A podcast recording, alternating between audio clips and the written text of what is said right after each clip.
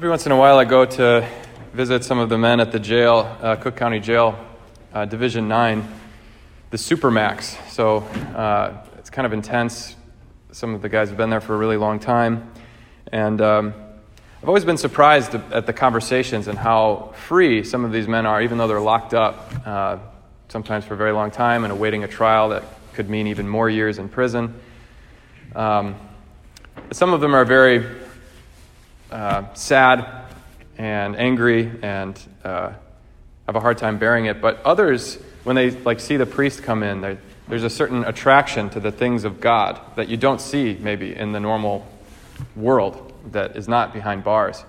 I remember this one man came up to me and he was very eager to share with me that he had started reading the Bible in jail and that um, he found it very nourishing and very liberating to, to read the Word of the Lord. And I asked him what his favorite part was, and he said he liked the Psalms. I said, Do you have a favorite psalm? And he said, I like the one that says, You are the apple of my eye.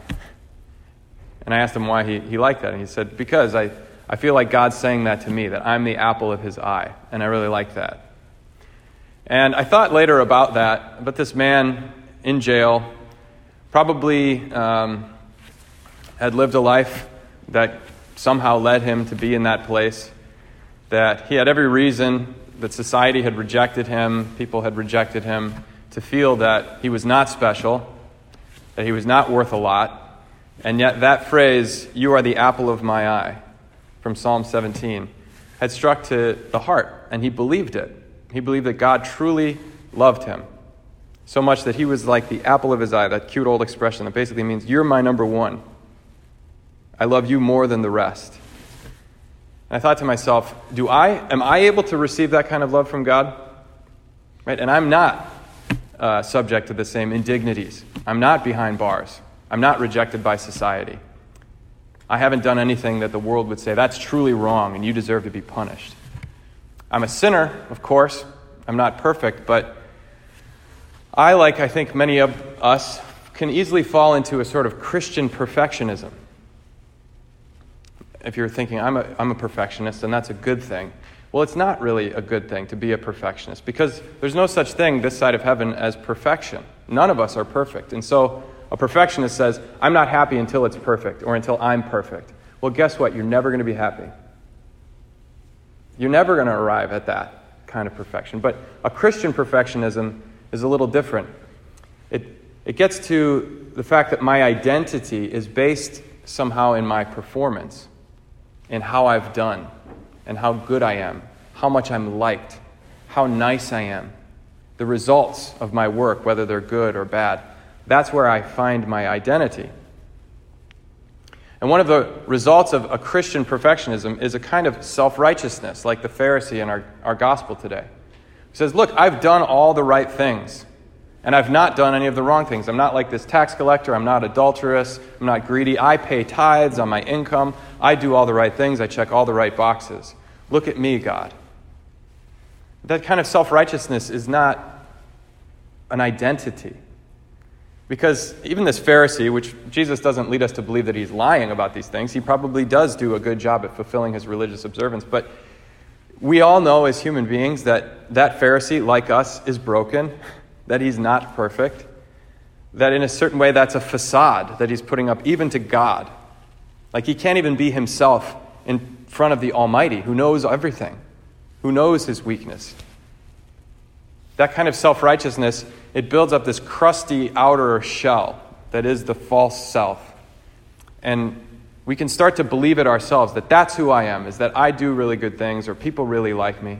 But the danger of that is that since we never really live up to that perfection, if my identity is based on being perfect, then my identity is constantly in danger of being undermined. And so the other side of self righteousness is self hatred of thinking I'm not worth anything. I never measure up. I'm no good. God must not love me. But neither of these things is our true self, our true identity. Our true self is always rooted in relationship, not my own performance, not how I see myself or how I want others or even God to see me, but who I truly am in relationship. And so, the way I find myself, the way I know who I really am, is not to look inside, but to look outside. To look into the mirror, if you will, of Christ crucified. Looking at Jesus on the cross teaches me who I am namely, that I'm a sinner. But Jesus loves sinners. That's it. I think the problem is sometimes that we don't really learn how to be sons and daughters. That it's, it's difficult to accept unconditional love. That I'm a sinner, but Jesus is head over heels in love with sinners. Look at what he did to win us back. Look at what he underwent in order to heal us and to restore us to relationship with him. But maybe use this little thought experiment. Let's say that that Pharisee and that publican, the tax collector and the Pharisee, are two children, sons of a father. And the one child, just imagine that they're like three and four years old. And the four year old says, Look at me, Dad. I did all the right things. I've never made a mistake. I, you must really love me. And brags about all the stuff that he's done and all the things that he hasn't done that his worthless brother has. And then the little three year old comes up to his dad and says, I'm sorry, Dad. I'm no good. Which one of those children will elicit more compassion, more love from his dad? Which one will move the heart of his father to love him, to hug him, to tell him, I love you, it doesn't matter, it's okay? See, this is not, don't hear what I'm not saying, which is, oh, it doesn't matter what we do. Christ doesn't demand that we uh, uh, try to uh, achieve perfection in holiness and charity and love. Of course, Christ demands of us to be his disciples, to carry our cross, to deny ourselves, and to imitate him. But if our identity is rooted in something other than our relationship with him, that relationship of unconditional love, we'll constantly waffle between this self righteousness and this self hatred. But when we look into the mirror of the cross, we see the good news that my identity is I'm a son, I'm a daughter of God, who is profoundly broken. I am a sinner.